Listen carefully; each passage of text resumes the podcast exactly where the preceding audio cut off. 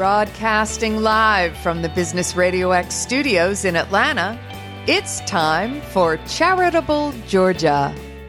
Brought to you by Bees Charitable Pursuits and Resources. We put the fun in fundraising. For more information, go to beescharitablepursuits.com. That's B E E S charitablepursuits.com. Now, here's your host, Brian Pruitt.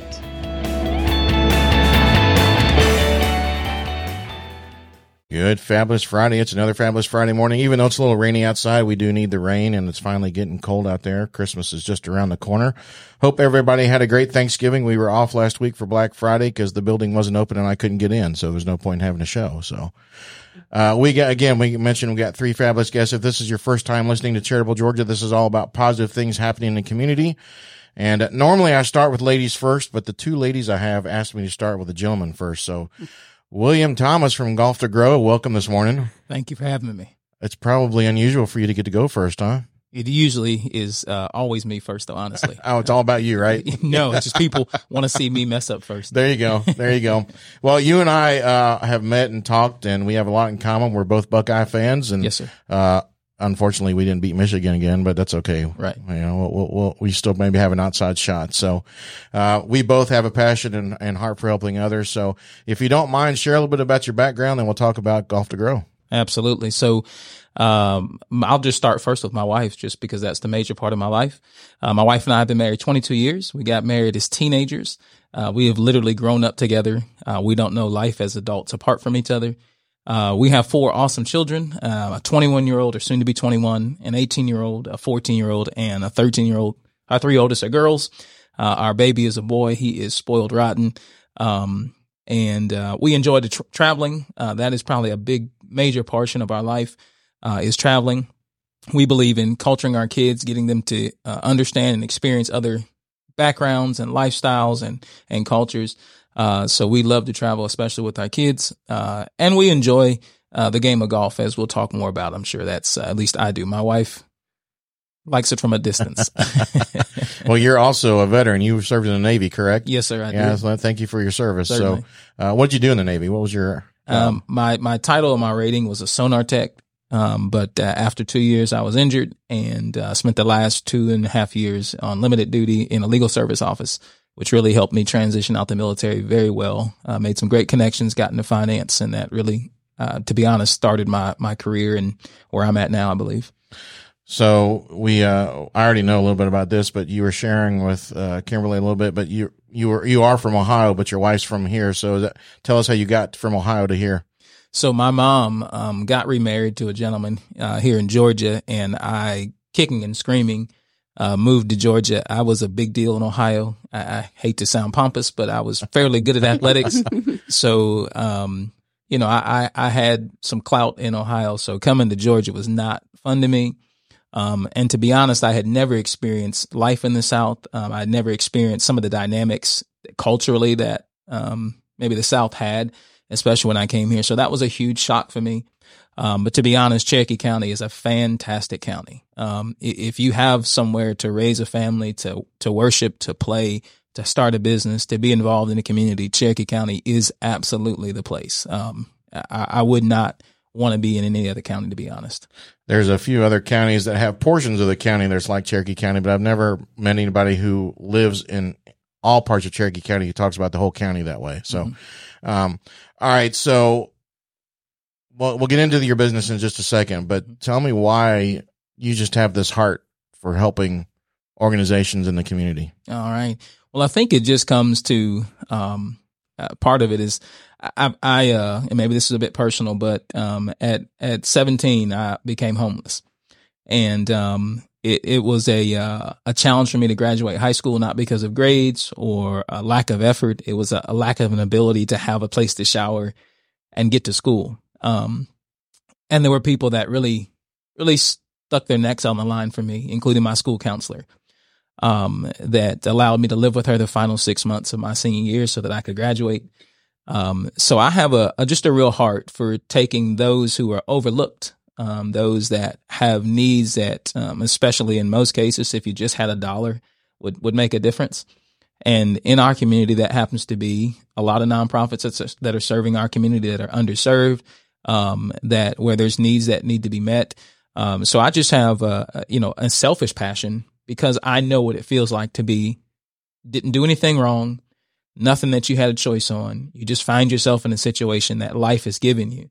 Um, and if there's some resources, if there's some education, if there's someone that comes alongside of you, uh, there's a difference that can be made. So uh, just because I've personally experienced some some things, I I just want to be able to help the next individual that is going through that. Um, and I understand that I don't have 30, 40, 50, 60 years of inroads in those services, but there's organizations that, that have personally been affected by it, that care about that, that if I can just help partner with them to help them raise money, then they can take their passion and grow with it. Well, you said it was selfish, but I don't think it's selfish because that's why everybody in this room, I think, does what they do. There's a reason everybody's involved in the community because of part of their story. I mean, I haven't shared my story yet on the show. Eventually I will, but I went through some stuff. Uh, three of them were, were life things that, that, I shouldn't be sitting here, but the community was with me and for me. And that's why I do what I do for the community. So, um, you also are kind of like me. And, uh, even though I don't like golf tournaments doing them, but you like doing them. But you were sharing with Kimberly before we got on the air. You don't go after the big boys as far as the big bucks and stuff like that. It's more the smaller community. And I'm the same way. You know, you, know, you raise probably a little bit more money than I do, but I average about a thousand dollars a month in some of the events that I do. And whether it's a thousand dollars, ten thousand dollars, or twelve thousand dollars, mm-hmm. every dollar imaginable for a, a nonprofit is right. goes a long way. I remember the first time when I started this January doing the trivia that I do the first nonprofit is Footprints on the Heart, and they deal with people who baby families who lost babies. And when I mm-hmm. handed her a thousand dollar check, I wanted it to be more just because of what she does. Right.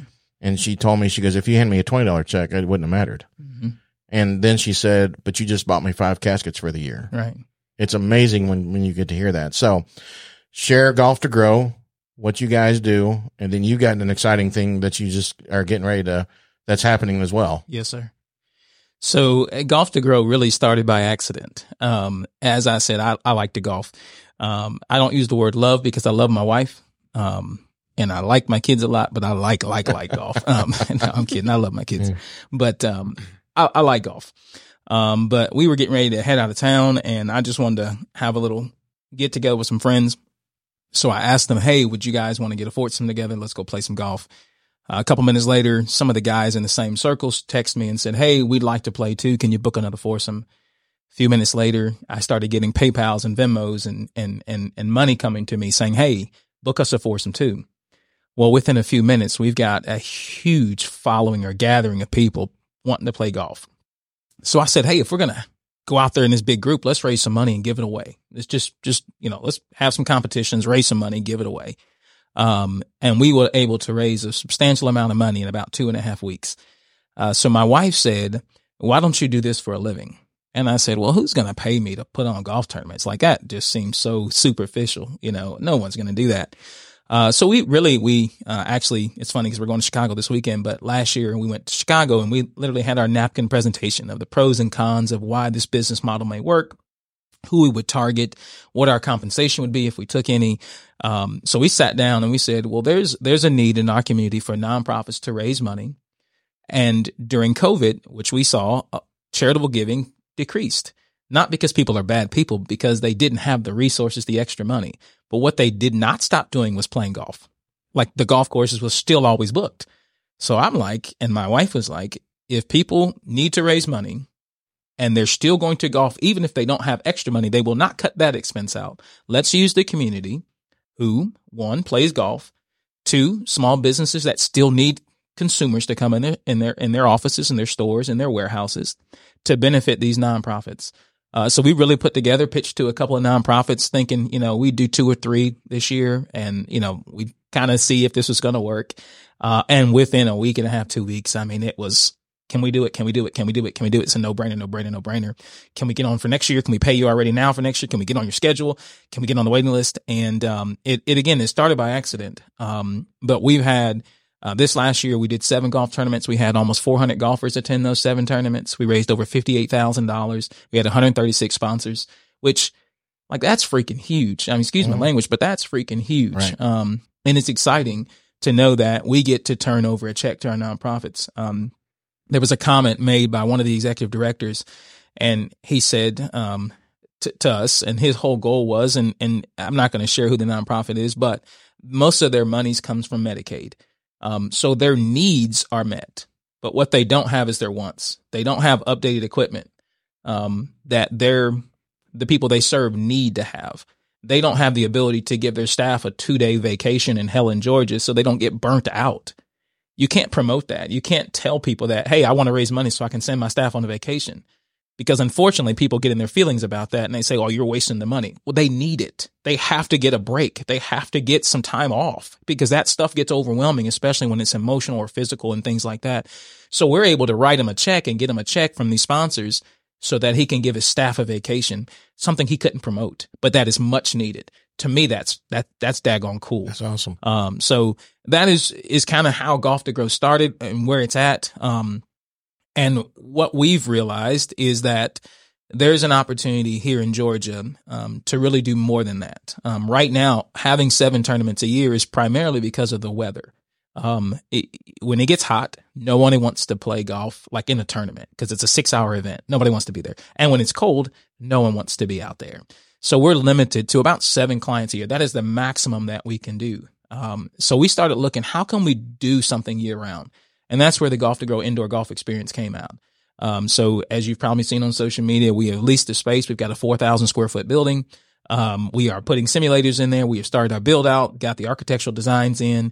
Um, and the goal is to be live by February, but that'll allow us to take advantage of like days like today, where regular people who just want to play golf but don't want to walk in the rain, or it's cold, or it's super hot, or they don't have four and a half hours, can come and play, practice, learn. But then also we can have year round tournaments. We'll have four simulator bays in there, so we can be able to bring on on board more nonprofits because we have multiple months we can add to our schedule that right now we just can't. So um, we are.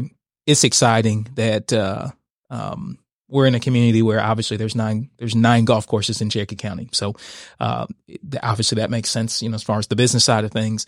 But that so many people just want to be a part of of meeting a need, and to be honest, when you take a nonprofit and you say, "Hey, can you help this nonprofit?" A lot of people think, "Well, if I give hundred dollars or I spend an hour volunteering, it doesn't mean much," so they just don't do it. But if they get to play golf and know that part of their money goes to that, they're, they're like, oh, I'll absolutely do it. So it allows people in the community who want to serve, who want to be a part, who, but who feel like their dollars don't go far to still be, to be involved. Um, and from the sponsor side of things, those businesses, in, in, I mean, I'm a, I'm a marketing guy, you know, financial guy from, you know, just background. But for a business to want to sponsor a golf tournament, it makes sense for them. Um, they know that 70 to 90 middle class consumers of products are going to be there and they can put their service in front of those consumers. So from the the standpoint of the sponsor or the business, it makes perfect sense for them. Oh, that the, we don't have a problem getting sponsors because they understand the return on their investment. They do 500, they do a thousand. They have 70 people who make 60, 80, 100 grand a year. Their spouses make 30, 40, 50, 60, 80 grand a year. They have 2.2 kids. They have a house. They have, you know, they need new fences. They need HVAC. They need a roof. They need to get plumbing done. So those businesses want to be in front of those type of people. And unfortunately, other than the nonprofit giving a, a pat on the back or a thank you, they really can't give anything back. But when they do a golf tournament, there's something that that, that business can get back. So we found a, a business niche where the community benefits, the services that, that need to be provided from the nonprofits, they, those nonprofits benefit, and then also the golfers get to be a part of that. Um, so it's just, it's been fun um, it's been awesome. Well, you, you talked about your indoor facility, but you also said something. You already on a two year waiting list. That's pretty amazing. yeah, it's it is pretty cool. so I, I shared with this earlier. I don't know that you guys know this or have listened to my back shows, but uh, uh, Teresa, being from Bartow County, you probably need to know this. I don't know how many there are in Cherokee County, but there's 840 nonprofits just in Bartow County. That's oh. and Bartow County is twice the size or less two size smaller than Cherokee. Mm-hmm which is insane. So, um, so I, I want to go back to your sponsors for a second. So, uh, I know some people have said to me with my events, Hey, if you become a nonprofit and you're a nonprofit helping a nonprofit, you find more people giving money because it's more of a tax write off. It's the same. It is. And I don't think people really understand yeah. that. Yeah. You know, you're, you're, but uh, it's, uh, you get more, I think, by doing something like this for the marketing aspect, at the branding aspect, than than just the tax write off. Would you Right. agree? I totally agree.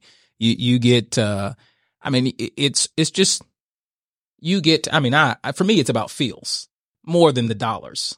Like I I like the feeling of doing it. I, again, I think that's kind of selfish, but but like I, I heard somebody ask me or had somebody ask me years ago, do you give your wife flowers because you like the feeling of her getting the flowers and knowing she liked it or the fact that she likes flowers? And to be honest, give her flowers because I know it makes me feel good because she feels good that she got flowers. And that's kind of selfish, but that's why I do it. Like I like knowing I'm the conduit and that gives me jacked up feelings. So I'm excited about it more than I'm actually doing it for them. I'm doing it for me Right. um, because of the way it feels. Um, so I think that energy comes through. So when we talk to businesses, when we talk to sponsors, um, and I don't have a problem hearing the word no, and I'll keep asking beyond the first no and the second and the third no. Um, that's why I've been married 22 years too, because I keep asking. but, uh, um, you know, I, I believe in it. I believe in what I'm doing wholeheartedly. So I'm not pitching or selling or, or convincing or coercing. I'm, I'm really believing in what I'm doing. Um, and I think that these businesses, when I, when I'm engaging them, you know, obviously they're generally good individuals anyway, but, but I think they, they see that through me and, and through what we're doing. Well, you keep saying that it's selfish, but I like to just tell you that it's not selfish because you said it makes you feel good, but you're helping somebody else. Uh, even if you're just handing your flowers, wife, uh, you know, flower wife, flowers to your wife. I'll Yeah. get it out in a second. One of those can't see past my IT thing. Um, because there are other selfish people out there who do stuff just for them, right? And while you're doing it for yourself, it's a different reason. Yeah. So I just want to say it's not Well, selfish. thank you. It's very commendable. All right. Um, so let me ask you this. I've seen some pictures of you at the Canton Business Club. You do some networking and stuff. Well, there's another thing we talk about down here is the power of networking. Mhm. Do you have a positive, uh, testimony you can share about networking? Certainly. So I've um, uh, BJ McCraney um, is a, a good bud of mine that um, he and his wife have become really great friends of ours, um, and that has nothing to do with business. It's I got to meet great people, and I have people that are in my circle that um, I can count on, that I can call upon.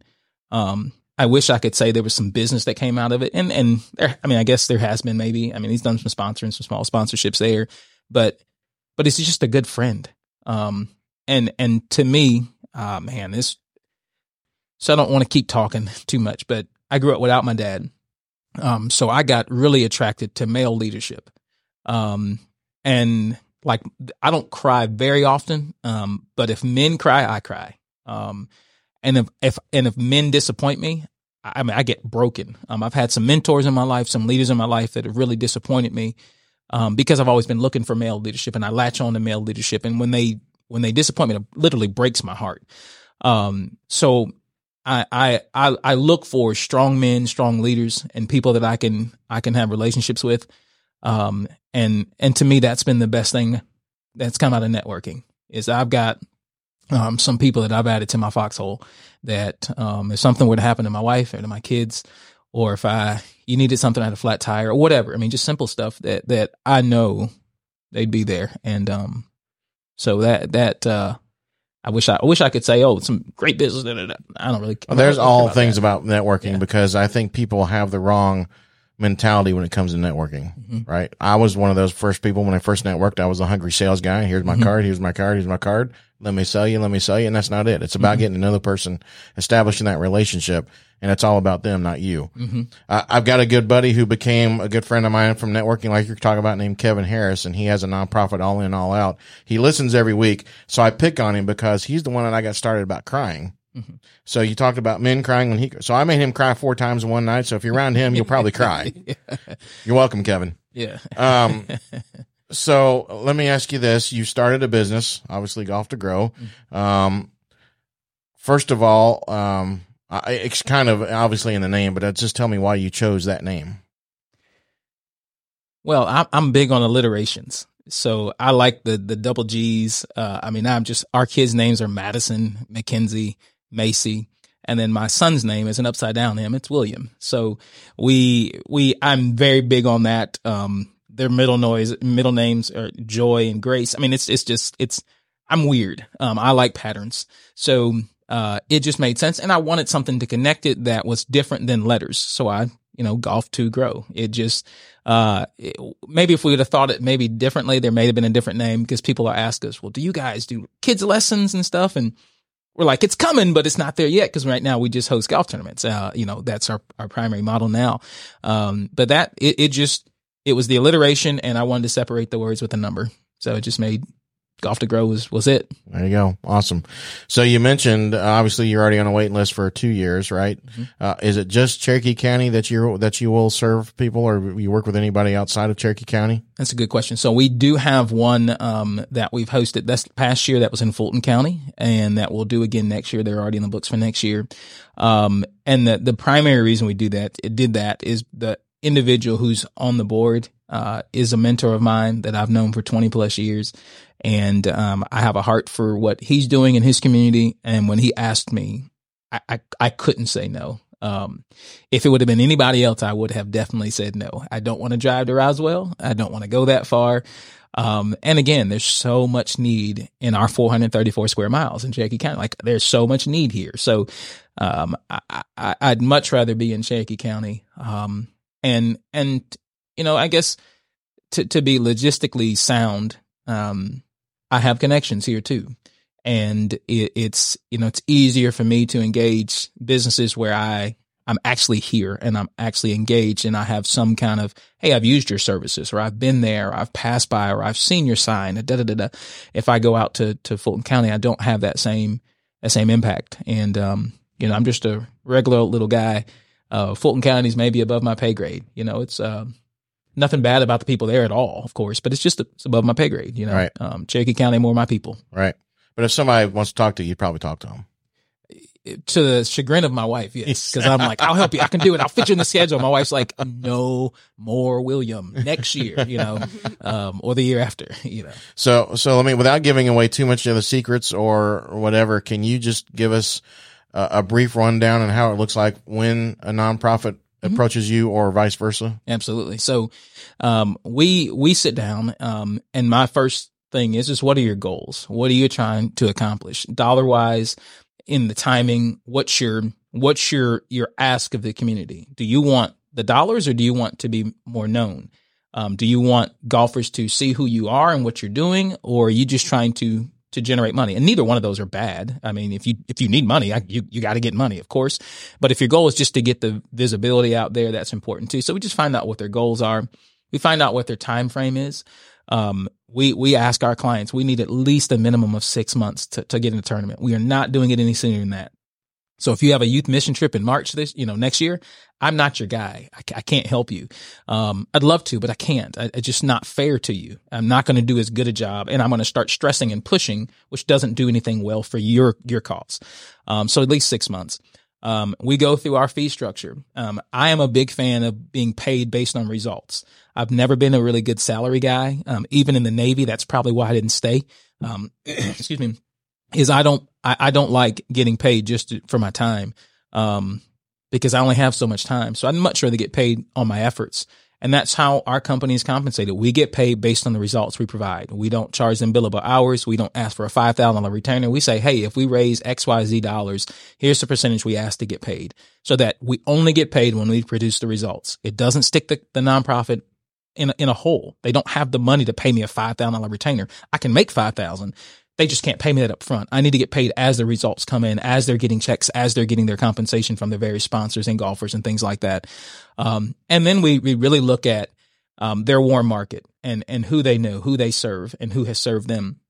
If, you know, and I, I, tell people, you know, if, I, if, if my barber, um, was unwilling to give me something to donate to a golf tournament, I'd find a new barber. If I'm going to support you and patronize your business, I'm not asking you to give me a thousand because you may not have it but you can give me a gift basket with a free haircut and some lotion and some, you know, some skin cream. You know, if my wife goes to the salon and they're unwilling to donate something, we're going to find a different salon. Um, and that may seem, seem harsh, but, and I tell my clients that if you have people that have done your lawn for the last six years at your place of business or your place of your nonprofit, and they're unwilling to support you in your golf tournament, you need to find a different maintenance system, a maintenance care provider. Um, and sometimes that's kind of a bit harsh, but if you patronize someone's business, they ought to patronize you back. Yep. Um, so we go through and we'll sit down with our clients and say, Hey, who, who on your board has a business. Well, let's try to get them involved. Who do they use for the services that they provide at their home and their place of business, their place of worship, at, at church or whatever it may be? So we generate 30, 40, 50, 60, 100 names of potential contacts that they're already close to, that like them, care about them, love them, have supported them, have given them money before in the past. And then I engage them and say, Hey, look, this is what it looks like to be a sponsor in a golf tournament. These are the pros and cons. These are the perks. This is the kind of return on your investment by being involved, you know, in front of 70 to 90 middle class consumers and being around, you know, 15 to 25 other businesses that are sponsoring. So you have the opportunity to network and engage as well. So, so we really, um, articulate that clearly to our clients. Um, and then we tell them, let us do the work. Um, we'll do the work. Uh, we we will will ask you permission if we get a sponsor that comes in. We'll ask, you know, cause there's some nonprofits that say, you know what, um, Bacardi Rum Company here in in Woodstock, Georgia, uh, they want to give a thousand dollars, but my nonprofit's a church and they don't want that to be their sponsor. Okay, let me ask you, do you want this sponsor? No, we we don't want to. We don't want that. Um, local CBD store. Uh, we're a sports organization. We're a sports nonprofit. We we just can't be. We can't have that. Uh, but then there's other ones that are like, I don't really care. It's money. We'll take it, you know? So, but we, we just go through and tell them what we anticipate. Um, and then we tell them to kind of sit back, wait till tournament day, and then we'll ask you for volunteers and then we'll give you a big check. Uh, you know, you'll have getting, gotten checks throughout the months as they're coming in. Um, but we'll present a big check. Uh, we'll ask you your reviews. We'll ask for your thoughts and then we'll really do a debrief about two weeks after will solicit, uh, submit the solicitation report to the state because I'm licensed by the state to solicit money for nonprofits. It's a unfortunately a nefarious industry of people taking money from nonprofits. I'm licensed to do it, so it's our company. Uh, and then we just see if they want to do it again next year, and um, or if we want to do it again next year. You know, sometimes there's pulling teeth that happens. Like I need your list. I I, I can't call anybody. I can't reach out to a business if you don't give me a list. Uh, so you know, we'll we'll determine if we want to engage them again. Um, but uh, every one of our tournaments have been awesome. So, do you have opportunity for people in the community that uh, maybe can support you by volunteering at the tournaments? Is that is that available? We have a ton of people that show up. We have usually seven to ten volunteers every week. Um, some of them are consistent. Some have come twice or two or three times. Uh, so yes, we have and and need that. Um, and it's you know they get they get they get a free lunch. They get to meet some people.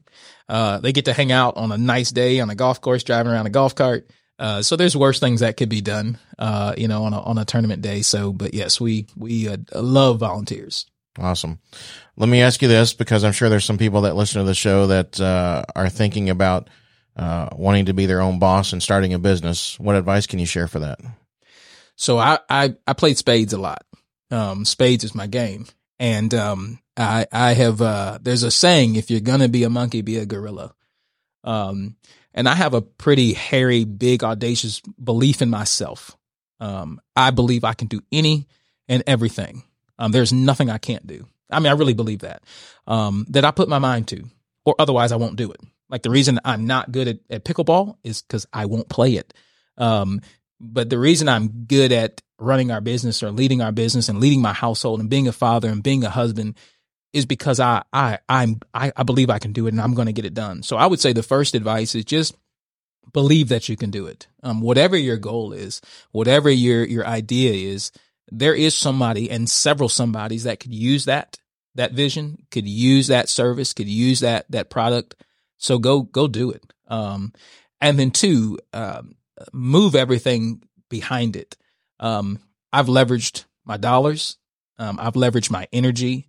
Um, I've, I've got my wife on board. Like I've hooked her on it. Um, uh, so, you know, you just can't kind of tippy toe into it either. You've got to, um, to, to get behind it. And then lastly, I'll say, tell everybody. Um, I, I, you know, beyond this, this, you know, the tax write off of it, I tell everybody everywhere so I can write off what I'm doing. I mean, that just right. makes sense. Um, right. you know, if, if I'm traveling, hey, guess what? I run golf tournaments. Right off. Hmm, this food is good you like golf? Right off. You know, that, that makes sense to do it that way. But, but I'm telling everybody one, because you're accountable to them. Like I'm accountable to, to what I said I was going to do now. Like I can't go back on this. I, I can't go hide somewhere. I've told everybody this is what I'm going to get done. Um, so it, it holds you accountable. Uh, and, and you get people that are cheerlead you and champion you, you know, that, uh, will say you can do it. You can, you can make it. You've come so far. Um, and to be honest, sometimes when the money's not coming in and everything's going wrong, those are the things that get you through. Is you can do it. Uh, so yeah, those are those are the three three pieces of advice I would say. Awesome. How do you get the word out other than your networking and your social media and your website? How many ways do people how do people find you? I mean, is there do you guys do any marketing for your business? So my title is the director of marketing. I'm not good at it. Um, I really, I mean, I, we, we have some stuff on social media. We have some ads that we run. We do some stuff on Google and YouTube. Um, but it's really been grassroots. It is really being, uh, been me engaging initially some, some nonprofits, those nonprofits sharing what we were doing, and then those nonprofits contacting me. We have a, a good problem, which is as I don't have to market as much anymore, um, which is kind of weird to say that in just over a year in business. Um, but we just we just haven't had to, um, which is kind of cool. Uh, well, you're yeah. a niche because there's a lot of people and a lot of golf tournaments are popular. Mm-hmm. And nobody likes doing them. now somebody likes doing them. yeah, and there you go. I go. love it. I like it a lot. Yeah. um, all right. So can you share where your indoor space is going to be? Yes, it is in Towne Lake, uh, behind the Chipotle. So there's, um, right by Korean barbecue, the K-pop, uh, Johnny's Pizza. It's right there on the corner. It is the largest space in there. Again, it's 4,020 square feet. Uh, as I said earlier, we'll have four indoor simulator bays. They're each about 340 square feet. They'll have a, uh, inside the simulator, um, there is a, uh, cameras in there that automatically records your swing. It shows you instant replay on what your club path, club face was looking like when you hit the ball and made contact. It gives you stats. Um, it allows you to, uh, really be able to track all the things that you're doing. Um, there's an app that comes with it. Inside the space, there's also a bar top, a seven foot bar top that'll be there. There'll be TV in there so you can watch and hang out and have some fun. Uh, also inside the space, there's about a 300 square foot putting green with five holes, so you'll be able to practice. It'll, it'll be a little undulated, so there'll be some some actual real feel putting. Uh, we'll have a large lounge members area where there's a 86 inch TV, fireplace. Um, it's going to be really really cool, really good space um, to to be and have fun. Uh, as far as the food that we'll have there, we thought about having, excuse me, a restaurant in there, but then we'd be com- com- competing against our community. So why not just use the community that's already there? There's eight restaurants between Johnny's and K-pop and my place and Soho Bagel and Azumi and Papa John's and uh and and uh what's this snup what's the cupcake delicious or whatever it is down there. So Smallcakes. So there's so many restaurants that are already in the plaza that excuse me, we want to just use those businesses. Um so excuse me. So we'll be able to to utilize those those organizations those companies those businesses to to provide the food. So it'll be an awesome space. Awesome. All right. So uh, real quick share how people can get a hold of you to, in case they want to talk to you about your services even though they may be a couple years down the road. All right. So i'm really old school. You can call me um 770-883-8493 uh, but for those who aren't old school like me, you can certainly go to our website, www.golf2grow.com or golf2growindoor.com. Um, or you can email us at william at golf2grow.com, but I prefer the phone call. Um, I don't, I will respond to an email. It just may take a minute. So Right. if you call me, I'll answer. so and that's the number two right not the word spelled out That's great. The number two. Thank you. Golf, the number two, grow. G R O W. I've had people spell it like they're from Louisiana. G R E A U X. I'm like, ah, what that? This is not, this is not, this is not a, you know, Tammany Parish. Yes, know? there you go. There you go.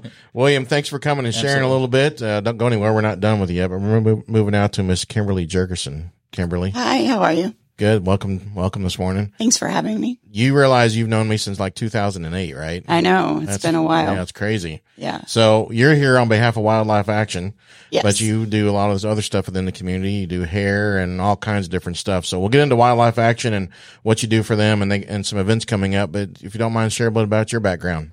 Um, I was born and raised in Cherokee County, so I have um, a lot of strong feelings to doing things in the community here. Um, I am kind of have my hands in a little bit of everything. Uh, I bartend. I work at Gunsmoke Gun Store.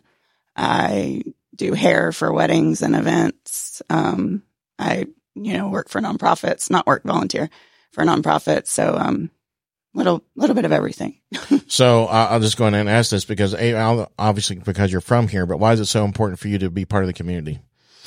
Um, I was growing up, I had some things happen as well that, um, I needed a lot of community support with. And the community was always there for me. So it's important for me to give back and be there for the community. Um, and as he was saying, a selfish reason. Um, my love language is gift giving. hmm Um, so I feel the same way that I'm being selfish because of how it makes me feel, but I love giving. Um, it's a wonderful feeling. I, you know, it's, it's same at Christmas. Like I'm the person that goes and buys 20 presents per person because I just love giving to people. Right. and if it's for a good cause, it, you know, makes it that much stronger. Well, I think we're all the same way when we feel like it's selfish, but again, it's not because it's not like you're doing it just because you're, it's going to benefit you financially, whatever the case is. And you're not flaunting it. You're doing it for other folks. So again, it's commendable. So don't use selfish. Um, all right. So again, you, you do stuff with Wildlife Action. So if you Yes. don't mind, share a little bit about what they do and the organization and, and you got some things coming up for them. Yes, definitely. Um, Wildlife Action of Georgia. Uh, we are in Acworth in Cherokee County off of Lake Allatoona is our property. Um, we lease property from the Corps. Um, it's right on the lake. We have a lodge. We have a campground, um, hiking trails, um, different lodging areas, um, archery range, BB gun range, all things like that. It's a wonderful spot for families to bring their children if you need something you know, nice and wholesome to do. You want to be outside. Um, it's a great learning experience. We have a lot of homeschool opportunities there. Um, I got involved with wildlife action through Gunsmoke because we would um, always do the gun transfers for them for their banquets.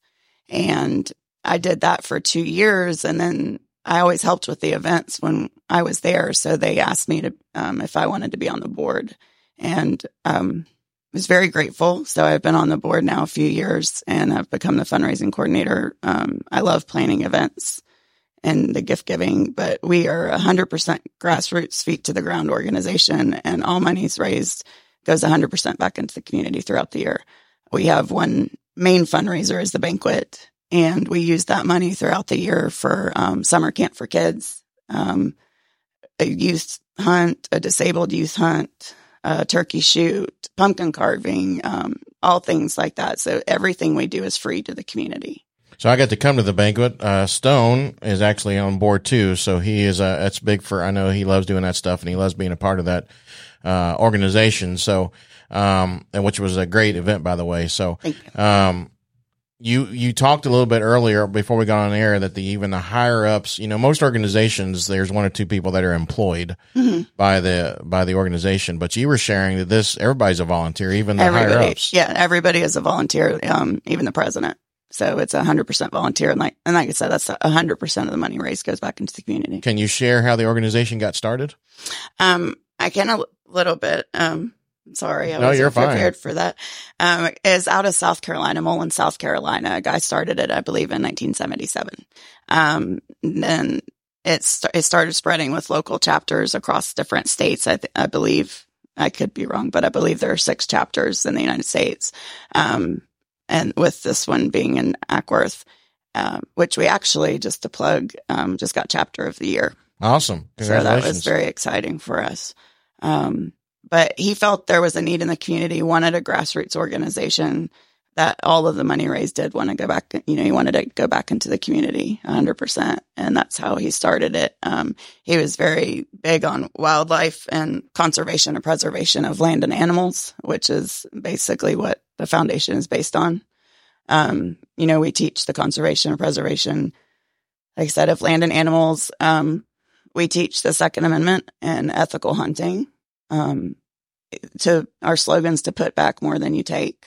So we want everything that we put in the community. We want the community to put back too, you know, so that we all become better. Right. So how does it look like? How can the community get involved with you guys? I'm sure there's obviously other than the financial aspect of donating uh, money. How can other people get involved and help Wildlife Action of Georgia? Um, so you, we always take volunteers, um, really for anything we do. We, we also do community service on Sat every Saturday. So even if you're not mandated to do community service, but you want to do something to help, you can come out and help on the property. We always just are upgrading the property, making things look better. Um, then we always need volunteers for events as, you know, such as summer camp or the turkey shoot, um, pumpkin carving, the event coming up we can always use volunteers. So you can be involved that way, or you can get a membership. The membership, um, I believe is $50 a year. Um, and that gives you access to the property all year long as much as you want. So you can come out to the lake sit on the dock. um, go fishing. We have fishing poles there for everybody. Um, we have kayaks you can use. Um, so that's a way you can be involved and you can get a family membership as well for your whole family. And, um, really, I mean, in anything anybody wanted to help with, I mean, we were grateful Right. since it is all volunteer. Right. before we get to your upcoming events, because I know you want to share that. But before we get to that, uh, with you doing uh, everything you do in the community, do you have opportunities to network yourself? And when I, sh- I asked this question, la- uh, actually when Scotland was here, um, and she shared that events are networking, and they are. Yes. You know, you don't think of like the Canton Business Club, Woodstock Business Club as your typical networking groups, but everything event wise is networking. Do you have a positive story you can share about networking? Um, well, one positive story. I mean, networking. Obviously, I know you from Chad, um, and I know he's been on the show. But um, had you not been at the banquet, I wouldn't be on here today. Well, there you go. So, There you go. You can thank Stone too for that. So, Yeah. um, awesome. All right. So, um, share about you've got upcoming, some upcoming events. You got one that was actually, I guess, supposed to be tomorrow, but you've Yes. moved it, but go ahead and share what that is. so we are having a polar bear plunge on Lake Allatoona. It'll be December seventeenth at two p.m. It's a Sunday.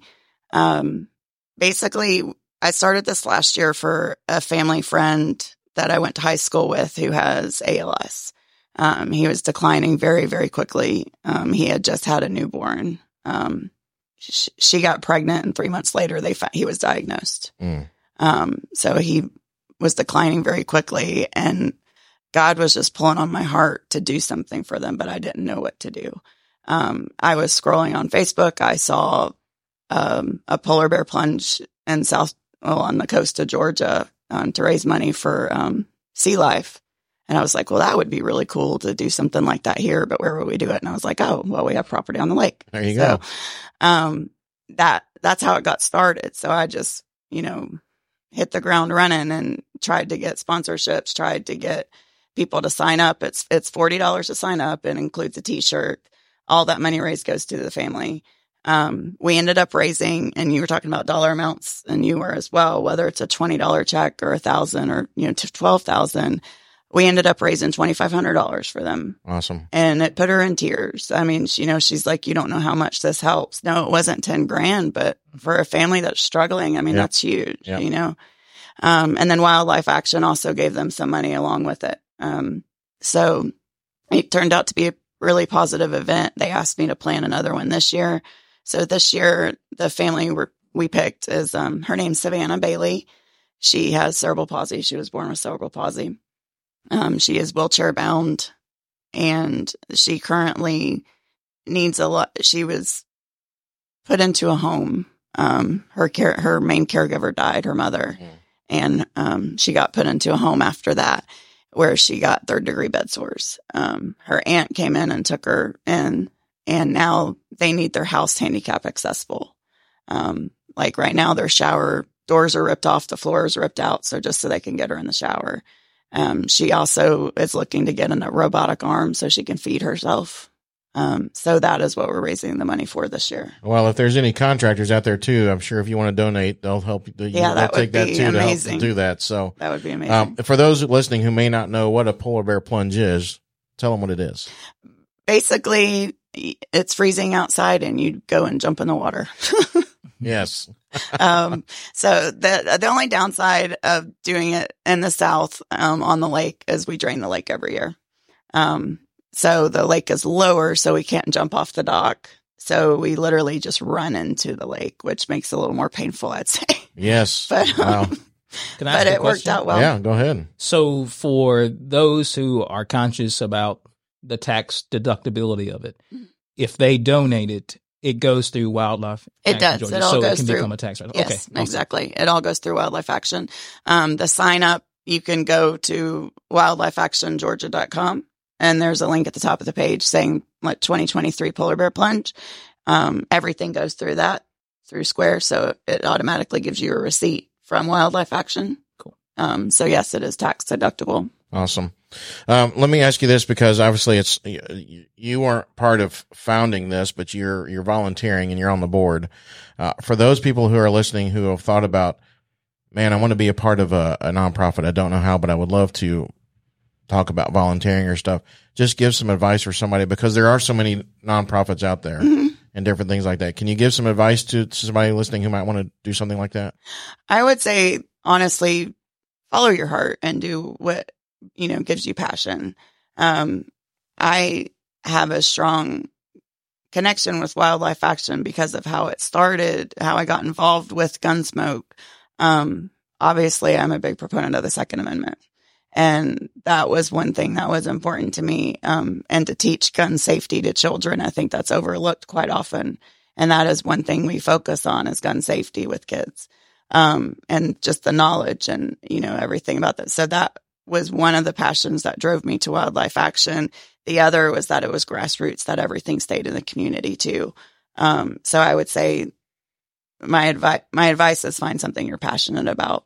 Um, I like I am very passionate about wildlife action of Georgia. Well, and, and you mentioned too about being uh, strong because you believe in the Second Amendment, and I'm sure you have guns, and and like I, I shared a, a few times on this, you know, like with Kevin that I mentioned, All Out All In Ministries. I can be passionate about helping somebody uh, outdoors, or somebody with an addiction, or somebody who's lost a child, but I've never personally been in, in that down that road, so it's not as strong as somebody who has experienced that and helping them. So, well, and I will say, um, I mean, it's a little personal, but having a gun has saved my life twice, which is one of the reasons I am such a big proponent of the Right. Second Amendment. right. Um, I think it's important. I was a single mom for 13 years and, you know, was the, his protector.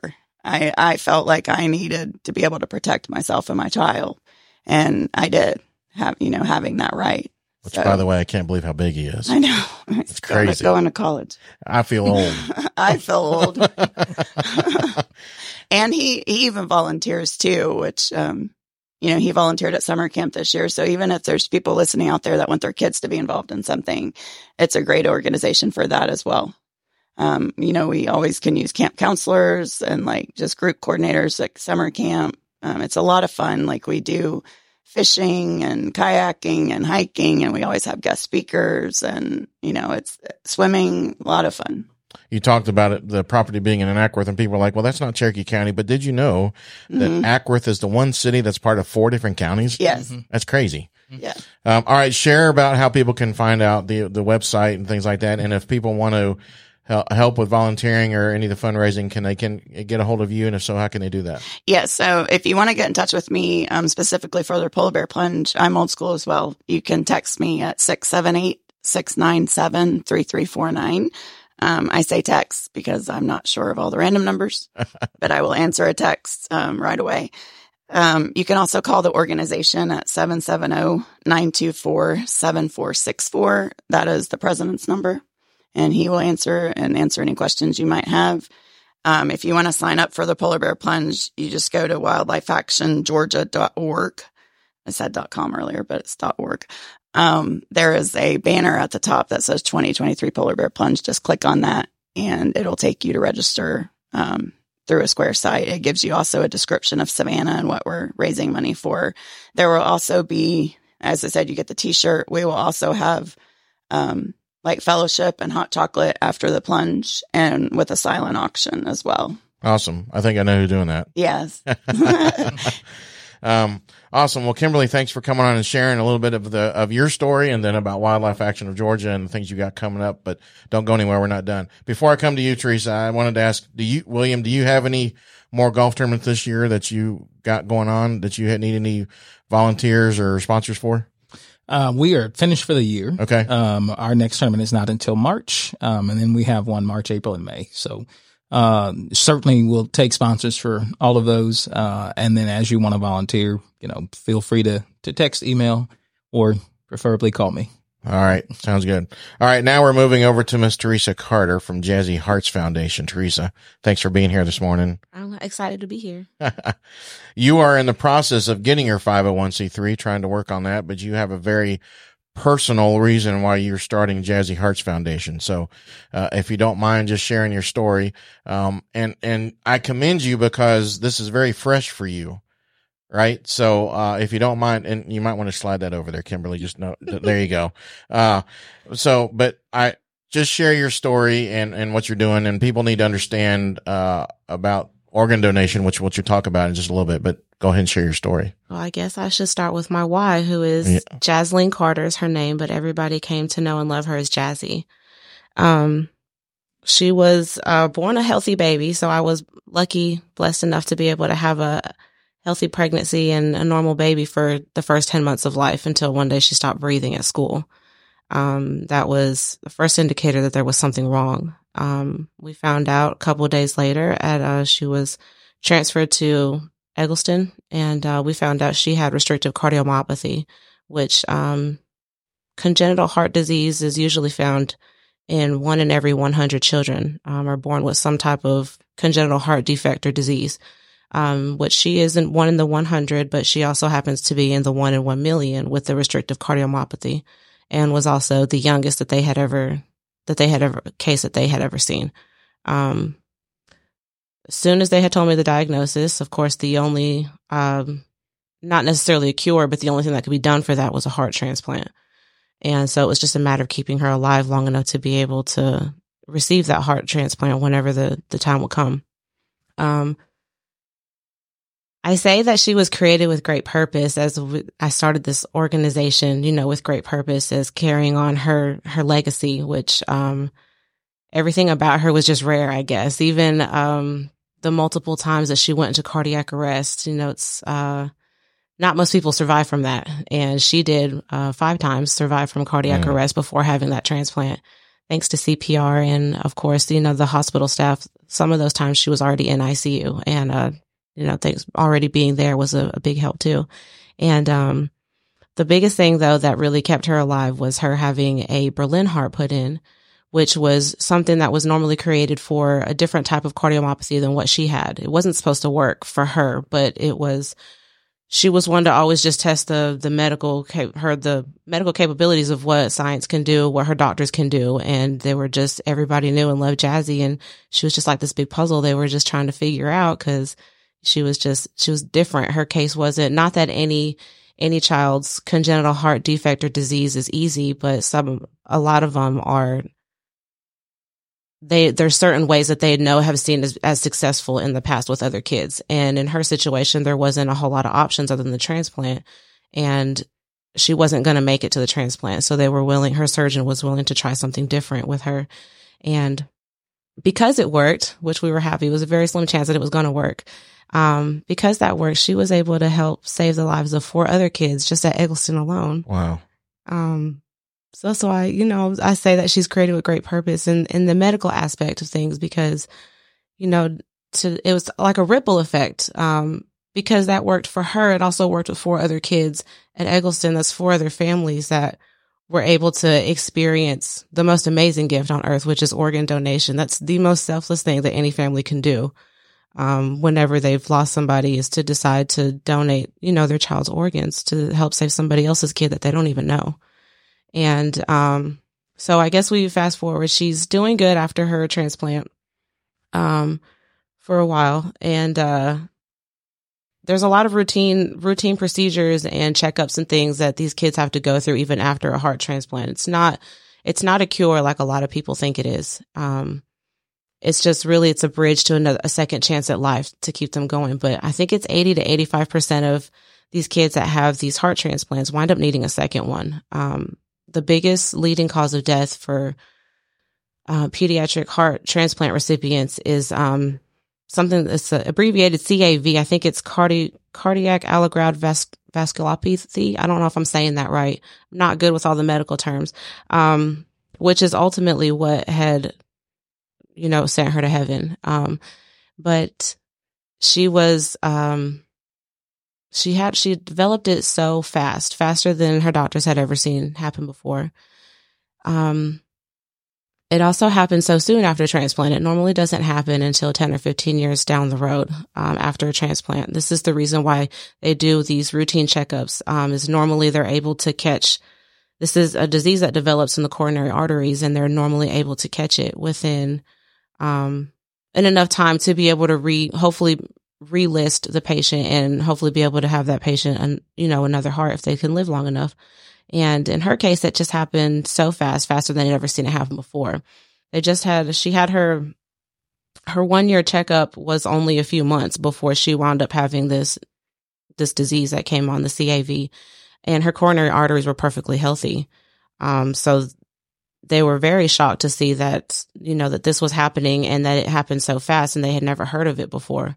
So now they're having to reevaluate how they can different ways of how they can check coronary arteries in these heart transplant recipients.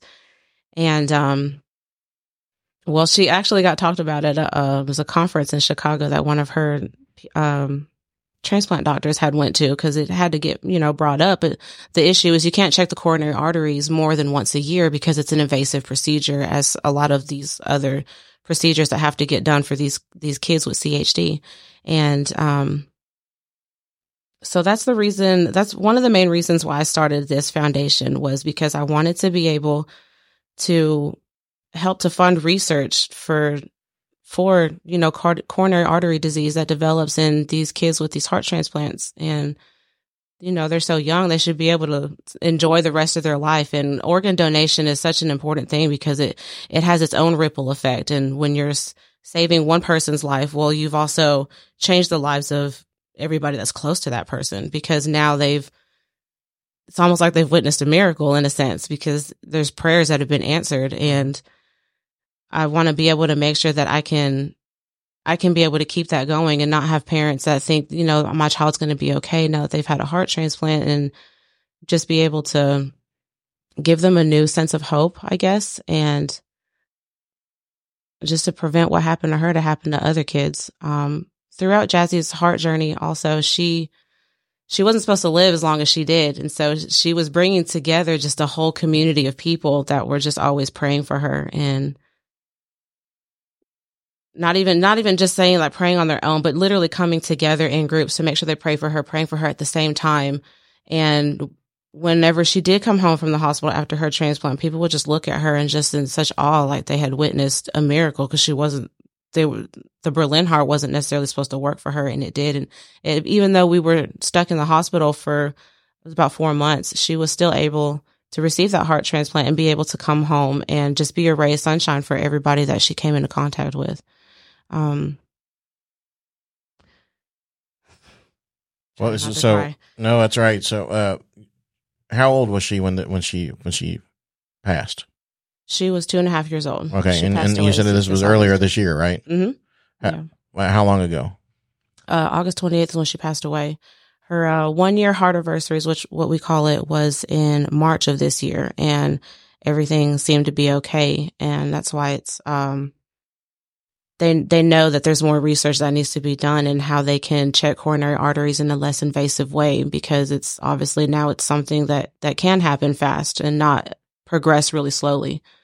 And um but aside from Jazzy Hearts Foundation just wanting to be able to fund research for coronary artery disease, um, specifically for heart transplant recipients, I want to be able to more in depth be able to share how God put how God played a part in her entire life and not only just to get to me because I, I know for sure that Jazzy was sent here just to save my soul. My whole life I had my doubts about God and kind of going back and forth whether or not he was real and this and that. And my first encounter that I had with him, um, we were waiting. It was in the hospital. We were, um, we weren't exactly like stuck per se in there yet. We went in. It was the beginning of 2022 in January. And um, we went because she had had a heart monitor put in because she was having she by then she'd already had a few cardiac arrest episodes and um, they were hoping to be able to catch some kind of pattern. Well, it was forcing its way out. It didn't want to stay in there, of course. So we when when we went in the first, it was January first of 2022. We went in, and I really thought it was just going to be quick. We go in, they're probably going to want to just take it out, reevaluate, and maybe we get to go home in like a week one thing led to another. She ended up catching COVID, going into cardiac arrest again. Um, and we went, uh, that's when we knew we were going to be stuck. and I remember being so frustrated, uh, one day in the hospital room and she was already asleep and I was so frustrated and, and like he just came to me. It was like a, so loud, like she is mine. And I had to, you know, realize that I really have no control over what's going on. I'm really just wasting my energy being so upset. I'm separated from the rest of my family. And that was really the first encounter that I had with God. I remember it really, it scared me. I'm not even going to lie. Cause I was, I remember looking around the room like, what, what is that? Like, what is that voice? And, and it was such a strong feeling. I remember being shook up. And so ever since then, I really, since I was stuck in the hospital anyway, I really just started, I guess, my spiritual journey, you could say. And, um, I had more time there. I wasn't busy. I have two other kids and a husband at home also. I should have already mentioned them by now, but, um, my husband was at home holding down the fort and, um, you know, my kids play travel ball sports and we're very, you know, just active in everything they do, even not just the sports, but even with school stuff, making sure that they're going to be successful one day. Um, and so I had more time while I was at the hospital just to focus on Jazzy and focus on, you know, building my relationship with God because I know now that he's real because it wasn't just a voice. It was a whole feeling that was inside of me. And, um, there was another encounter that I had. I don't want to share all of my encounters as I don't want to go too far into detail, but the one that really sticks out the most was, uh, one day I was listening to, um, the church. I was, I, we go to North Point Church in Adairsville and I'm really grateful that they, um, they always go live um, every Sunday. The services are so that way I can listen in.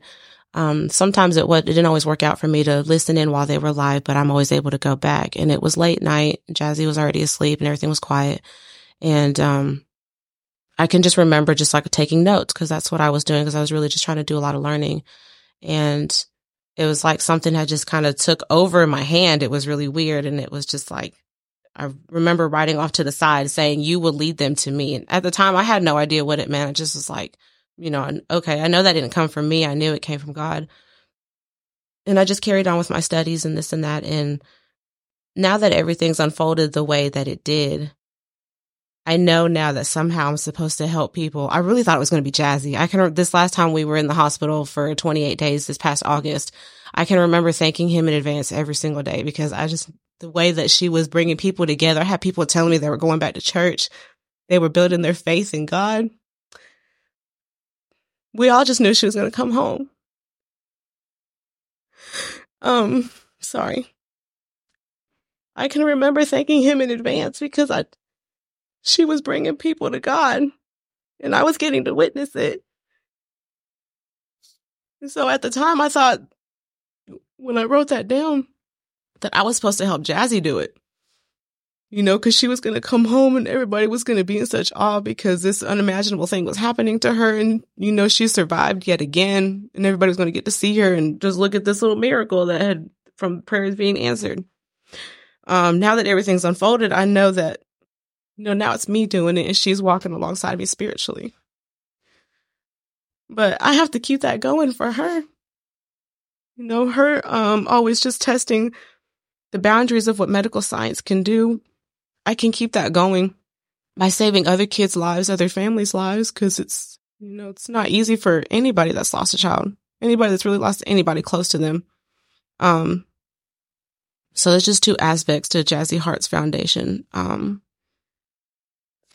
but I guess the biggest hurdle right now is just really just being able to raise the funds. Um, there's another nonprofit called Enduring Hearts. Um, they're on a national level that's also doing the same thing as far as funding pediatric research um, for heart transplants. Um, but they do a lot of other studies, um, other, you know, uh, research for pediatric heart transplants. But I know that I solely want to focus on the cardiac vascular. goodness, I'm getting my words mixed up. Cardi- cardiac allograft vasculopathy um, and they are willing to work with me. I just have to come up with 150k and they will, since they already have, you know, they're already established. They have their own committee of scientists and research cardiologists and things like that. Um, but if, when we come up with 150k, then we'll, they'll willing to work with us through their organization to fund uh, whatever research of my choice, which would be CAV and be able to have it solely recognized under Jazzy Hearts Foundation. Um, well, so if you're listening and you got 150k, you know, we got somebody that needs you. Um, real quick. So I know you're in the middle of process of starting the 501c3 because you you don't yes. have that yet. No. Um, so there's no tax benefit. Unfortunately, people want that and it should be just because they have a good heart, but, but go ahead and share with somebody how they can get a hold of you. If somebody's listening right now and say, Hey, I want to send you something or help you, how can they do that? Um, well, my telephone number is probably the easiest. um, calling or text 678 346 5134.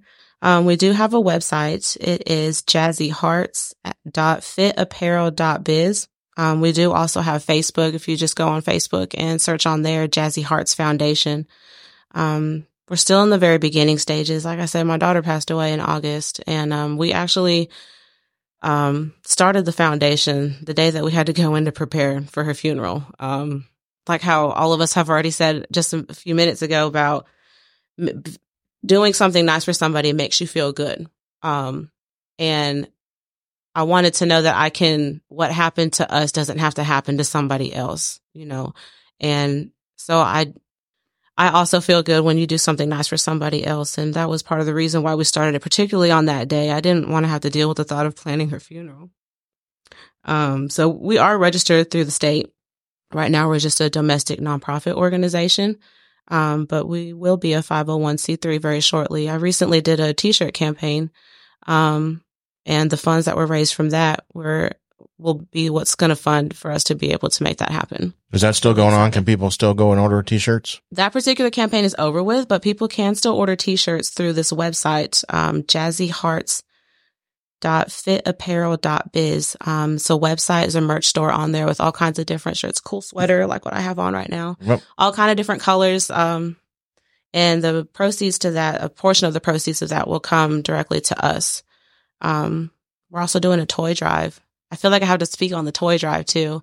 I know there's a lot of companies that are doing toy drives right now, but this one we started last year. Um, it was Jazzy's first birthday being at home. It was her second birthday. She spent her first birthday in the cardiac ICU and, um, you know, no parent thinks to spend their child's first birthday in the hospital and you don't have anything. We were already there since her birthday is January 14th. So we had already been there a couple weeks. I didn't, I'm a late planner, I guess. I didn't have like a party or nothing planned yet for her. And, um, the only thing I could get for her was something from the gift shop.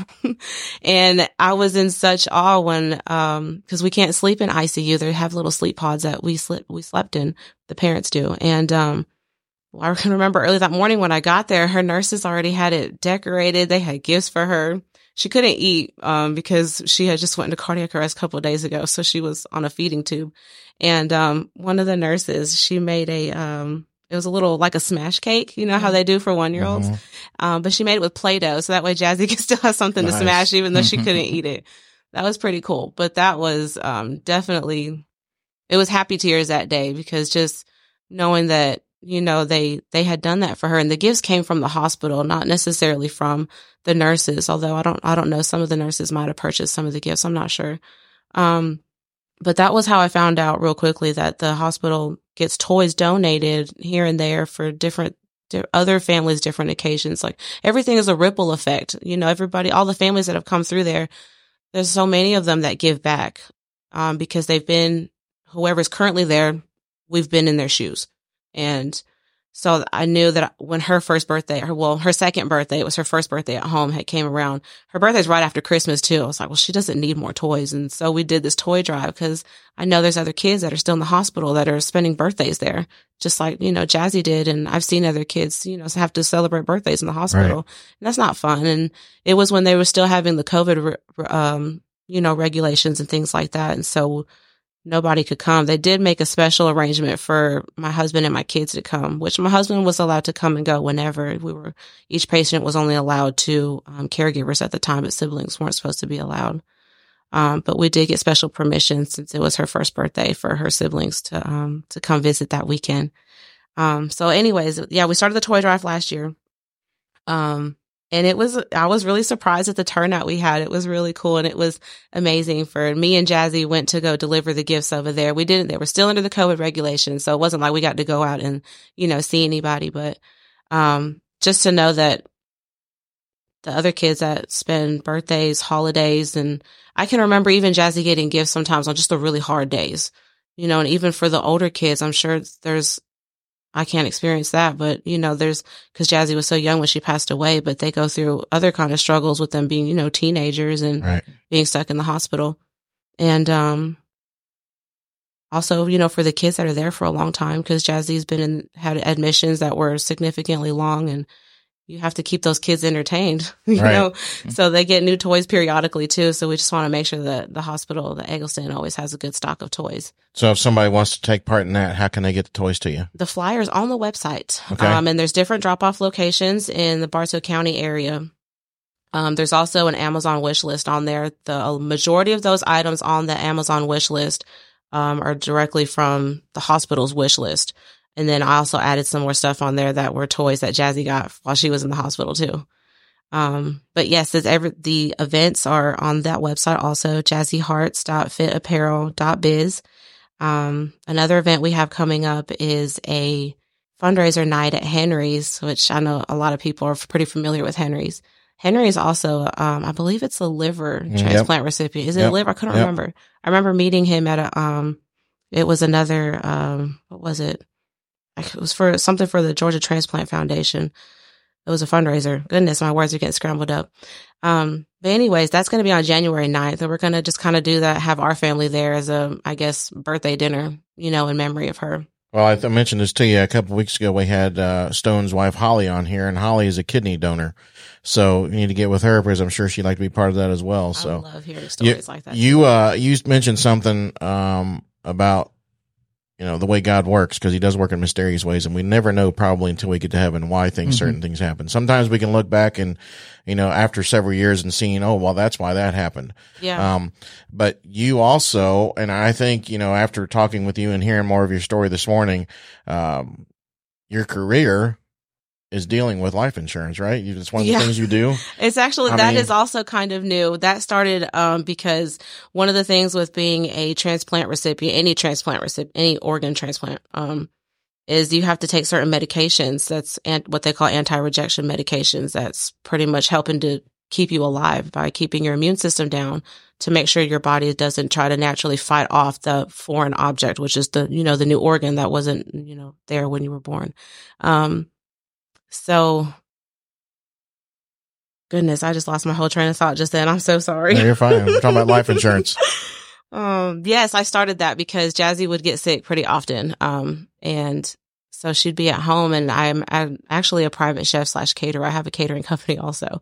That's been on the back burner with having Jazzy at home a lot. And then of course being in the hospital. There were times I, I even had to cancel events, um, because she would happen to be in the hospital again. So I knew that I had to think of something outside of catering that wasn't, that I could do from home.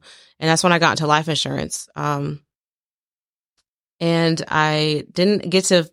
I remember finishing. I got my license. I believe it was before she went in in August this last time, um, but I hadn't started my training yet, and so now I'm getting back into that. And so it's still kind of new, kind of fresh, but that's a big near, near and dear to my heart also because we have life insurance on our kids, and there's a lot of you know benefits that come with that. Even you know, aside from Jazzy passing away, just knowing that if something ever happens to me, something ever happens to them, that you don't have to necessarily worry. There's certain things you don't have to worry about, but Right. there's so much more to life insurance than just that. Like even Mhm. for people that's, it's for anybody, even, and I remember growing up thinking like, oh, it's only, you know, rich people that have life insurance. And that's not the case. And I realized that when I came into my adult life that it's, um, life insurance is for everyone. It's just a matter of having the right, the right agent that can help you with whatever your needs are, work with your budget. Cause you can get life insurance on life insurance on any budget. hmm Um, Well, that's Yeah. important to talk about because you talked about having life insurance on your kids. My wife and I, we had life insurance on they're my stepkids, but you know, you never think about, yeah, as an adult, have life insurance, but you should definitely have it on your kids.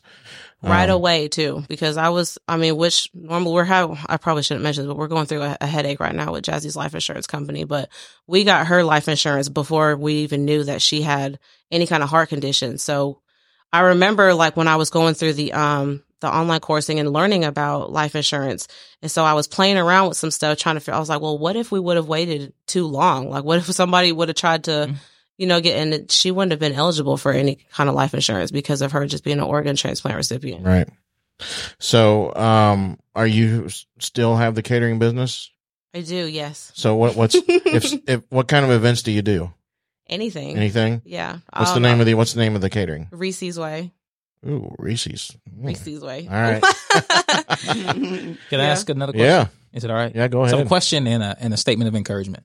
I'll start with the statement of encouragement so you can answer the question. Okay. Um, a statement of encouragement. So, I'm a numbers guy, um, and I'm all about life insurance. I, I, um, the last thing you want to do is worry about, um, going back to work, going back to your job if you have to lose a child. So, you have to have, um, you have to have money. You have to have resources. So, I'm, I will champion you all day on life insurance. Um, but my statement of encouragement is, is being a numbers guy. I know 150,000 can seem daunting. That's 12,500 a month, which is 3125 a week. Uh, I'm a numbers guy. Is, is it's $470 a day if you do it 7 days a week. So in 2024, you need to figure out every day how you can get 470. Um that's it. Just break it down that way and and cuz 150 is a ton of money and it's frustrating and I'm sure encourage, you know, you're like how am I going to get 150 but I'm honestly not even intimidated by that number. Okay. Like, how, I did one somebody over? I don't. One of us had said something about not fearing anything, or was Yeah. that something I heard on the radio on the way here? I don't know, but I guess just through everything that I've been through, I gotcha. when I seriously say I fear nothing, and numbers are just numbers. Just money numbers. is just money. All right. It can Good. always it can always be replaced. I don't know, and I'm just I know that this is what I'm supposed to be doing, so I don't feel intimidated. I know that I'll get a way to Do get 150k I believe you. whatever Yeah. it takes. And Yeah. I was just having a That's awesome. conversation with my husband yesterday. Did I cut you off? No, I'm it's fine. so I, just, sorry. I have a question, but go ahead. Oh, I had a conversation with my husband yesterday and um you know, we're just the type of parents we'll do anything whatever it takes to make sure that our kids are successful, whatever their definition of success is. It doesn't Mhm. even necessarily have to be money. You know, just and I feel like and I was telling him this, I didn't it didn't occur to me until over the Thanksgiving break that I feel like somehow I've replaced Jazzy with this nonprofit organization. I spend so much time doing so much learning because I'm new to nonprofit. It's kind of different. It's still, I'm, I've learned that I need to run it like a business, even though I'm not profiting from it. But whatever it's going to take to make it successful, I'm willing to do. And I love so much that my husband is on board with it, even though I'm, sometimes I feel guilty, like I'm slacking being, you know, a mom and a wife at home sometimes because there's certain Right. things that aren't getting done, but he's so supportive and, you know, he's just Yeah. awesome. So my question is, um, have you talked with North Point of Adairsville to allow you to raise money through their nonprofit side so that people can, so they can have everything set up on their website. People can give to the church essentially, make it a tax write off, and then those funds directly come 100% to you or the organization. Have you talked to your church about doing that so that you can raise money and still it be a write off for people? No, I haven't actually. You're referring to like a fiscal sponsor? Have, have the church just be the conduit through which people give. hmm So right now, as not being a five registered five hundred one c three, people who want to give again, I, I hate to, and, and as you said earlier, Brian, Mhm. people should just want to give, but that's just not how this work work this world works. People want the tax deduction, especially right now with it just being past Giving Tuesday. You're getting to the end of your contributions. People are finding a way to shelter money, to get rid of tax liabilities, or just really want to do want to give it away, but want the tax benefit of it too. Would your church be willing to allow you to have the funds received? Through their conduit and then cut you the check specifically from that. So a, it doesn't cost them anything, doesn't bother them anyway. It doesn't mess up their books. They receive money. They gave it out. It's a deduction for them as well, but it allows that individual who wants to give to be, have it considered a tax deduction for them because it's going to a nonprofit, which is the church. Honestly, I, I did not even think about that. That That's what I have that's been- what we do with the polar bear That's, plunge. that's what it is. it's going Those- through wildlife action, So so, they get the it's write-off. tax right. I have. Mhm. I was trying to look for a fiscal sponsorship um, because I know the 501c3 is going to be a little bit of a process, and It's I a was long trying to have something like that, to, you know, before the end of the year because I know a lot of companies are wanting to kind of more likely Give to give away money at the Mhm. end before they got to I start would filing talk their to your taxes. church Yeah. and see if they would be willing to do that. It doesn't hurt. It doesn't hurt them. I mean, they don't lose anything, don't gain anything. I mean, it's just they're, they're the conduit so that they can get their write off. Same thing like I she said with wondered the if polar there Plunge. was a reason why certain companies. So I'm not going to na- say their names, but um, the couple companies that I did ask, I kind of I just didn't get a response. That's why. So Yeah, that's exactly why. hmm Yeah, that's I like when we do our nonprofit golf tournaments, we don't get the check because it takes away the ability to say it's a charitable contribution tax deduction. So all of our checks go directly to our nonprofit, and then they compensate us. We get we get paid. So with the polar bear plunge, it's the same thing. I I mean, I, again, I wish people would just do it, but they want the write off, so they they get to say they're getting the write off for the jumping in the lake. But it goes through the tax deduction of, of the 501c3. So that's something definitely to consider um, and doesn't stop you from getting money now and getting more money. And if not, I know a few people that might be willing to do that for you. for you. There's people out there. Tell you, this is why I love this show. Mhm. This is exactly why I bring more people on here. Instead of just having one at a time. Mhm. You were saying that the other day Yep. too. So I got a few other questions for you. Um, so you talked about well, first of all, I'm gonna go back to your catering just for a second. If uh, if people want to get a hold of you for a catering, right? Uh, you know, I'm sure it's holidays and things. They may have parties or even first of the year. How can somebody get a hold of you for for catering? Honestly, just my phone number. I don't have a website right. or anything like that yet, but I'm All right. learning all of that stuff now through the nonprofit organization. Okay, so I'm going to ask three a three part question. It's all advice that I want you to give people. Okay, and it's, Okay. it's three parts. The one is it's going to be very kind of personal, but there may be somebody listening who is going through a certain situation that you've gone through with their child. I'd like for you to give them some uh, hope, you know, advice, even if it's seem may seem grim on the outcome. It's really, as you said, she was helped four other families, right? That's the first part of the question. The second part is give advice on starting a business because you've done that with your catering and you're doing that with your life insurance, right? And the third part, part is you're going through the process of becoming a 501c3 nonprofit. Give some advice on what somebody should do to start a nonprofit. If you can't remember those, I'll ask them again. But Okay. um, the first one is really hitting home because I was going to make sure I said it anyways. Um, I just feel like I always have to tell people that God is going to meet you where you're at, regardless of what it is you're going through. He's going to be with you at the high, the highest part of the mountains, all the way to the, the deepest lows of the valleys. He's going to be with you. And there's nothing you can really do wrong. There's no manuscript on how you're supposed to grieve. There's however you feel like you have to get your fix. He's still going to meet you where you're at. He's so good and yep. his goodness is going to come through all of the bad. Everything happens for a reason and it's all because of the things that he's working, things that he's trying to make happen that we can't see because we're only seeing what's happening right in front Right. of us. And there's no coincidences. There's no coincidences. Hence the reason they just gave you some good advice about finding a nonprofit Yeah. to do that, right? um, all right. Second question. Give somebody some advice on starting a business. Mm, just go for it and be prepared to go through the blood, sweat, and tears. You're not going to get compensated in the beginning. You're going to put a lot of time and not see, not going to reap the benefits of it. So you have to know whatever business it is, what's your reasoning for it? All right. Why is it important to you?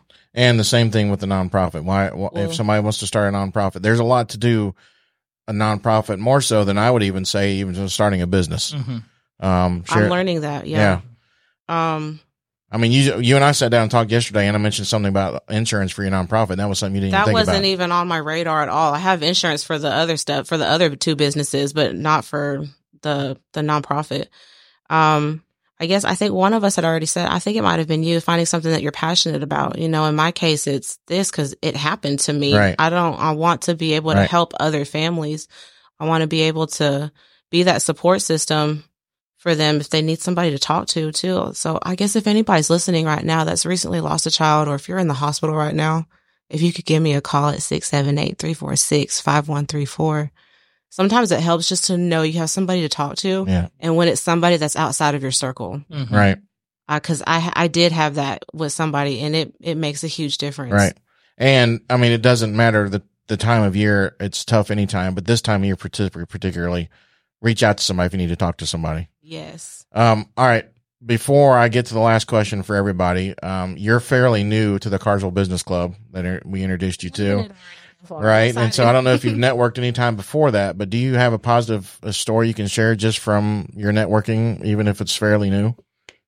Before coming to Oh, anytime, even if it's now or, or It's when. a more recent one. So Scotland that uh, you had mentioned, Mhm. she's um my husband's co- well, she's my cousin. She's my family. I love her and I love what she does. But um she had reached out to me and told me that she came and spoke on this podcast. And so she thought it would be good for me just to, you know, talk about Jazzy Heart. So I reached out to you, of course, and then you tell me to, you know, you you're um, inviting me to this Cartersville Business Club. And so I go there. And when I go there, I meet Paul and his, well, I didn't meet his partner then, but I met Paul who said that he could help me to build a website and be able to continue selling the t-shirts, which is him and his partner, Rebecca. That's where the fit apparel on the, the website link, jazzyhearts.fitapparel.biz. They've built this website for me for Jazzy Hearts, not for me, but it's for this whole Jazzy Heart community is what I like to call it. To where people can go on there and they can purchase the t-shirts and it's at no cost to me, but they're getting compensated. And then Jazzy Hearts is also getting compensated. And then the logo is getting pushed around for everybody to see Mhm. also. And that, that all came from just Scotland sending me a text message. And now I have a website and through, through just talking with you and um you put me on game Wednesday this past Wednesday about the uh blink. Is that, I think is how you pronounce it. Yep. and so now I have a digital business card and um I got to meet the manager for the new bank that's getting that's being opened and I can't wait to you know hopefully be able to work with them and just it's networking is it's just a matter of taking the initiative. Somebody's like hey I know somebody that does this or this. They might be helpful for you. It's just a matter of you taking that one step Right. to reach out to whoever it is that contact is. Again, it's not about you; it's helping other people. Yeah. And and Scotland didn't tell you the story. The reason we know Scotland is because when we did the Northwest Georgia Rising Stars magazine, we did a story on her organization, and Oh, that's been 2018. Oh, okay. So, um, all right, real quick, uh, Kimberly, remind r- remind everybody the date of the polar plunge, and you need to send me the new flyer so I can get it up. yes. It is December 17th at 2 p.m. at the, um, on Lake Allatoona and off of Kellogg Creek Road. Okay. Uh, before we wrap this up, there's two other questions or one other question that I like to do, and it's for all three of you. Um, I'd like for each of you to give either uh, one word. You've done this already, but one word, one quote, or just a positive nugget that people can live the rest of 2023, which is only a few days left, and beyond with. So, Kimberly, I'm going to start with you this time. What do you got? Um, I'm going to go with our slogan is to put back more than you take, whether that's in, um, nature or family or faith or anything that, you know, you come across in life, put back more than you take. Awesome. Teresa? Well, I already shared one little nugget. I feel like the other one is don't be so hard on yourself. Life is just hard in general, and nobody's nobody's pain or struggle is necessarily greater than the next. Like sometimes when I like I recently spoke to one of my friends and she was saying like she just didn't feel like everybody's going through something. So I think a lot of us feel like we don't want to talk about what it is that we're going, whatever our struggle is, because in my situation, I feel like people look at me like, oh, you lost a child. Like your situation is so much worse than mine. And that's not necessarily the case. Everybody's, everybody's going through their own pain and struggles and based off of their own experiences is the extremity of what it feels like, the weight of what it feels like to them. So just don't be so hard on yourself. Life is hard. And as long as you're trying your best, you're doing great. Hmm. William? maybe a bit inappropriate. Just um, obviously with our indoor space, um, and the fact that it's almost the end of the year and you're trying to push through. It's literally go balls to the walls, and that's literally what we're doing in our Right. space. So I mean, Yeah. that- There you go. More apropos. There you go. the other thing that's a lost art these days is the thank you. So I want to thank each of you. Uh, William, thank you for what you're doing for all the different nonprofits and specifically in Cherokee County. Kimberly, thank you for what you're doing in the community here in uh, Cherokee and uh, Acworth. You know, it's Acworth too. Um, and then Teresa, thank you for what you're doing for all the community in Bartow, but also all the families that you uh, and Jazzy have touched. Everybody out there listening, let's remember, let's be positive, let's be charitable.